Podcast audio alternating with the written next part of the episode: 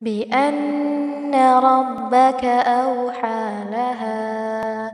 يومئذ يصدر الناس أشتاتا ليروا أعمالهم فمن يعمل مثقال ذرة خيرا يره ومن